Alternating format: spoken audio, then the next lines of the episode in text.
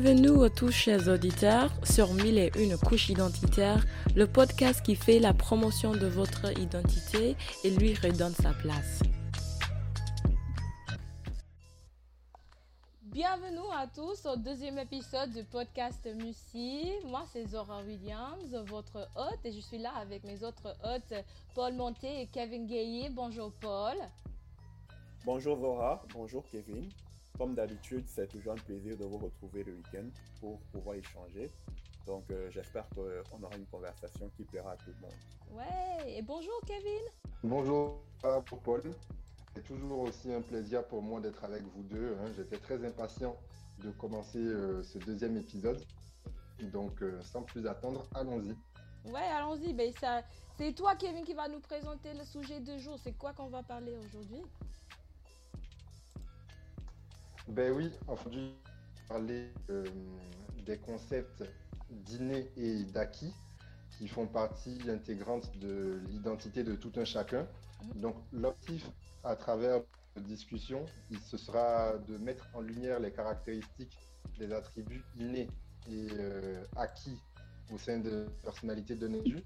Et euh, donc nous, on espère à travers cet épisode pouvoir aider au mieux nos auditeurs à comprendre les influences qui, orientent nos modes de pensée et aussi nos comportements à travers ces deux notions-là. Voilà. Je ne sais pas si vous avez ce que vous en pensez déjà, vous, à votre niveau. Bah, Kevin, euh, le sujet d'aujourd'hui euh, est notamment plus intéressant. Est très intéressant parce que voilà, c'est notre deuxième épisode. Et en plus, on a fait, on a fait l'effort de pouvoir être dans euh, dans une, chronologie avec ce qu'on a fait lors de notre précédent épisode qui était Negorio. En effet, ici, on va mettre en avant le processus euh, de socialisation d'un individu. Et dans ce processus de socialisation, on va retrouver des critères très importants tels que l'inné et l'acquis. Et c'est pourquoi aujourd'hui, on va essayer de montrer à travers euh, l'épisode qu'on va présenter le parallèle entre l'acquis et l'inné euh, qu'à euh, ne parler qui existe entre l'inné et l'acquis et notre précédent épisode. Ok, ben, donc sans plus attendre, ben, on va commencer par l'inné que je vais vous présenter. Euh, donc l'inné, euh, ça peut se définir comme étant l'ensemble des prédispositions génétiques d'un individu. Donc c'est l'ensemble des caractéristiques avec lesquelles un individu va naître euh, sont des attributs qui peuvent soit nous nuire, soit nous aider selon l'utilisation qu'on va choisir d'en faire. Donc, euh, ces attributs peuvent être euh, de deux catégories, ils peuvent être physiologiques, donc comme la structure musculaire, l'ossature ou tout simplement la forme des yeux, mais ils peuvent être aussi cérébraux, donc ça peut être la créativité, la conscience du bien et du mal, euh, la compétitivité ou même la jalousie. Donc, euh, bon, je sais que pour ces attributs cérébraux, euh, il y a beaucoup de débats là-dessus. c'est pour ça d'ailleurs qu'on fait cet épisode, pour pouvoir partager nos points de vue. Mais pour en fait illustrer ce que je viens de dire avec un exemple, on peut prendre des prédispositions pour la créativité. Donc, cette personne, elle peut être parfaite pour imaginer des nouvelles idées, mais elle pourra aussi négliger, à contrario, les détails de la vie quotidienne qui sont tout aussi importants. Euh, pour aller même plus loin, ça pourrait même être une personne qui serait tellement focalisée sur l'objectif à long terme, parce que c'est une personne qui est très très portée par la créativité, qu'elle pourrait commencer aussi à dédaigner les personnes qui n'ont pas la vision qu'elle et qui se concentrent sur des, choses euh, à court terme ou des détails du quotidien. Et euh, inversement, par exemple.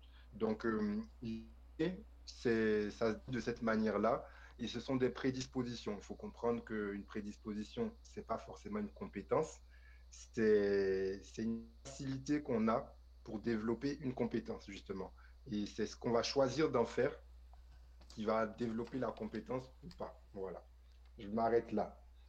Bah, merci Kevin pour ce, ce bel apport sur l'inné. Bah, ce que je peux dire en, en signe de synthèse, c'est que qui parle de l'inné parle de naturel. Et qui dit naturel dit facteur biologique. Facteur biologique, c'est des éléments tels que la forme des yeux ou la couleur des yeux, Kevin, comme tu l'as si bien dit, ou des éléments tels que des facteurs physiologiques comme euh, le besoin de dormir. Et maintenant, en parallèle, ce que Zora va nous apporter de plus, c'est intéressant, c'est l'acquis qui se manifeste dans la manière de dormir, euh, qui se manifeste dans le besoin de dormir par la manière de dormir. Voilà. Donc, euh, laissons à Zora la possibilité de nous présenter cette partie et peut-être aussi apporter des éléments complémentaires. Ouais, le concept de l'inné, c'est tellement intéressant pour moi parce que ce sont des éléments qui sont hors de nos contrôles, qui nous impactent. Et, mais ce n'est pas qu'on ne peut pas les contrôler parce que ça nous menait à, au trait acquis. L'acquis, c'est ce qui n'existe pas à la naissance et qui fait d'objet d'une acquisition au cours de la vie. Mais ça, ça implique un peu qu'on euh, a une sorte de contrôle de ce qu'on peut acquérir. Quoi. Et ils peuvent être, euh, pouvaient être d'autres sortes d'acquisitions. Euh, par exemple, tu peux faire des acquisitions par euh, d'apprentissage, soit des formations, d'éducation, compétences, ou l'influence de ton environnement ou votre cadre de vie. mais ça, ça te donne ta culture, les valeurs, les normes, le goût. Et aussi, on peut faire des acquisitions par la nécessité.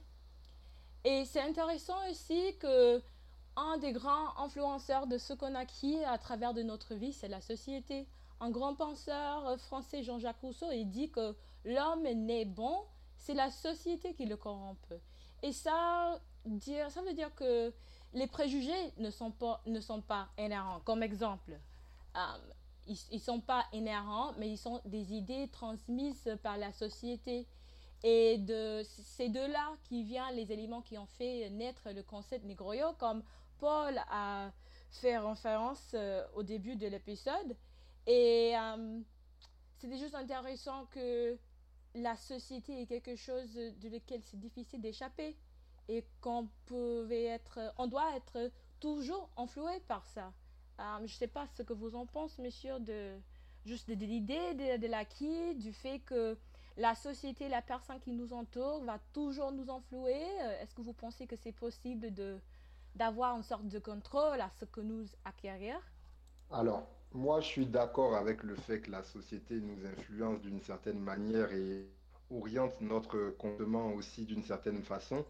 Mais euh, pour ce qui concerne le processus d'acquisition, euh, pour ma part, euh, j'estime que d'une part, ben oui, il sera orienté par la société, c'est comme je viens de le dire, mais aussi déjà par les caractéristiques qu'on va avoir.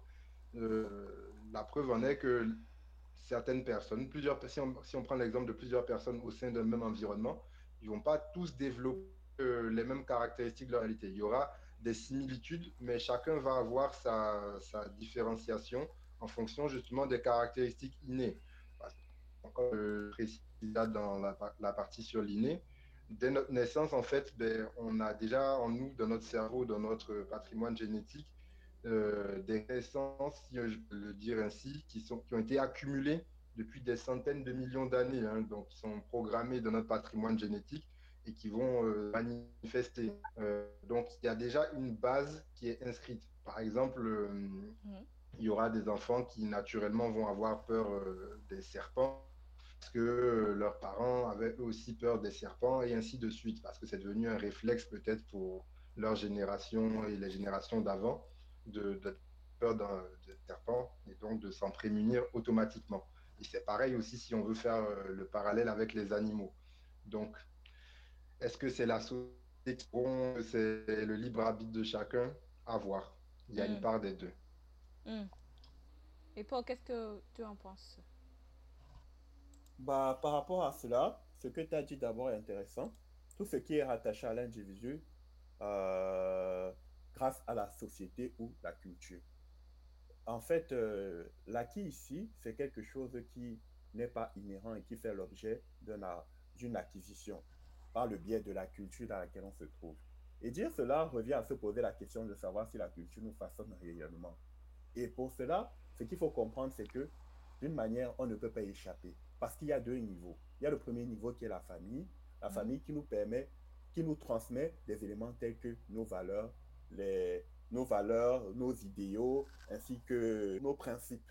Voilà. Et ensuite, il y a la société qui vient nous transmettre des normes, ainsi que des, éléments tels que les rôles, sociaux, les, les rôles sociaux dans la société, et ainsi que des règles. Et dès lors qu'on essaye d'aller de, d'aller à l'encontre de cela, on est vu comme quelqu'un de, de, de, comme un, comment dire, un anticonformiste ou comme un quelqu'un de déviant. Donc, euh, je voudrais vous dire ici que c'est assez compliqué de pouvoir échapper à ce facteur d'acquisition-là. Donc, euh, merci. Oui, c'est intéressant ce que vous avez dit parce que c'est juste que il y a beaucoup de choses qui euh, touchent notre édifice identi identitaire et c'est peut-être pas possible de contrôler tous ces éléments, tous ces aspects, mais c'est juste peut-être juste euh, faut qu'on soit consciente du fait qu'on a tous ces euh, tous ces influences euh, soit innées soit acquis et ils sont toujours euh, en relation. Et c'est je crois notre relation avec ces traits qui forment notre identité. Ben, je sais pas si vous avez d'autres choses à rajouter moi ce que je peux rajouter c'est quoi? Vu qu'on est en train de faire le parallèle entre l'inné et l'acquis, on se posera sûrement la question de savoir comment faire pour reconnaître ce qui est de ce qui euh, comment dire retourne de ce qui est de l'ordre de l'inné de ce qui est de l'ordre de l'acquis. Pour cela, il faut juste essayer de, de, se poser la question de savoir si l'élément dans laquelle euh, l'élément en présence est naturel ou c'est un élément qui euh, comment dire euh, si, ou, ou c'est un élément qui, dans notre société, existe juste parce que, en fait, euh, on en a besoin ou parce qu'on on, on l'a on acquis de façon, euh, comment dire, grâce à un apprentissage. Voilà. Mm. dès lors qu'on arrive à se poser la question, on peut donc se rendre compte qu'il y a des éléments qui sont uniquement dans notre société et qui ne sont pas invariables. Dès lors que cet élément est invariable dans plusieurs sociétés, on se rend donc que c'est un élément inhérent. Hmm. Et dès que cet élément est uniquement dans la nôtre, et, et ce n'est pas, ce n'est pas fait dans une autre société, on se rend compte que c'est un élément qui a été acquis en fonction des principes et la, le mode de fonctionnement de la société dans laquelle on se trouve. Intéressant. Et Kevin, vous avez d'autres choses à apporter à la Oui, ben, sur, sur, ce que Paul vient de dire, je suis tout à fait euh, d'accord. D'ailleurs, ben, il y a des chercheurs hein, de l'Université de Virginie qui ont montré que si beaucoup de gens, par exemple, ont une terreur instinctive des serpents, ben, personne n'a peur des fleurs. Donc, euh, ça veut dire que le cerveau avec lequel on est né a appris que les serpents sont dangereux, tandis que les fleurs ne le sont pas. Et il y a une raison à cela. Euh, cette étude elle a montré qu'il existe en fait euh, un vaste cadre général commun au cerveau de tous les, les hmm. mammifères, poissons, oiseaux, bien reptiles et humains. Donc, euh, ce, cadre, il a été établi il y a, environ 300 millions d'années, hein, depuis, depuis longtemps. Hein. Et il a évolué depuis. Mais voilà, tout comme euh, toute chose évolue. Hein. Mais euh, malgré ça, en fait, il y a des choses qui, qui datent de, depuis longtemps, qui enfouies en chacun d'entre nous et qui, qui demeurent un socle commun en fonction de l'environnement où on se trouve. Voilà. Donc, euh, et ça, je des choses qu'on va développer qui vont être nos particularités. Et en fonction justement ben, de ces caractéristiques-là, on peut justement faire la distinction entre ce qui est inné et ce qui est acquis. Et ne pas se laisser euh, porter par les influences de, de l'inné ou euh, de l'acquis quand c'est des influences néfastes. Voilà. Paul, tu as d'autres choses à nous rajouter de la connexion au dernier épisode? Par rapport euh, au lien d'étroitesse qui existe entre notre épisode de l'inné et l'acquis dans le processus de socialisation et notre précédent thème qui portait sur le négorio, on se rend compte qu'au cœur de tout cela, il y a ce processus de socialisation qui nous est cher. Ce processus de socialisation se base sur trois grands éléments. Pour qu'un individu devienne un acteur social, qu'est-ce qu'il faudrait? Il faudrait d'abord, dans un premier temps, qui, est, qui passe par des éléments de, de socialisation qui sont l'imitation. L'imitation de quoi? Il imite les comportements et tous les faits qu'il voit autour de lui.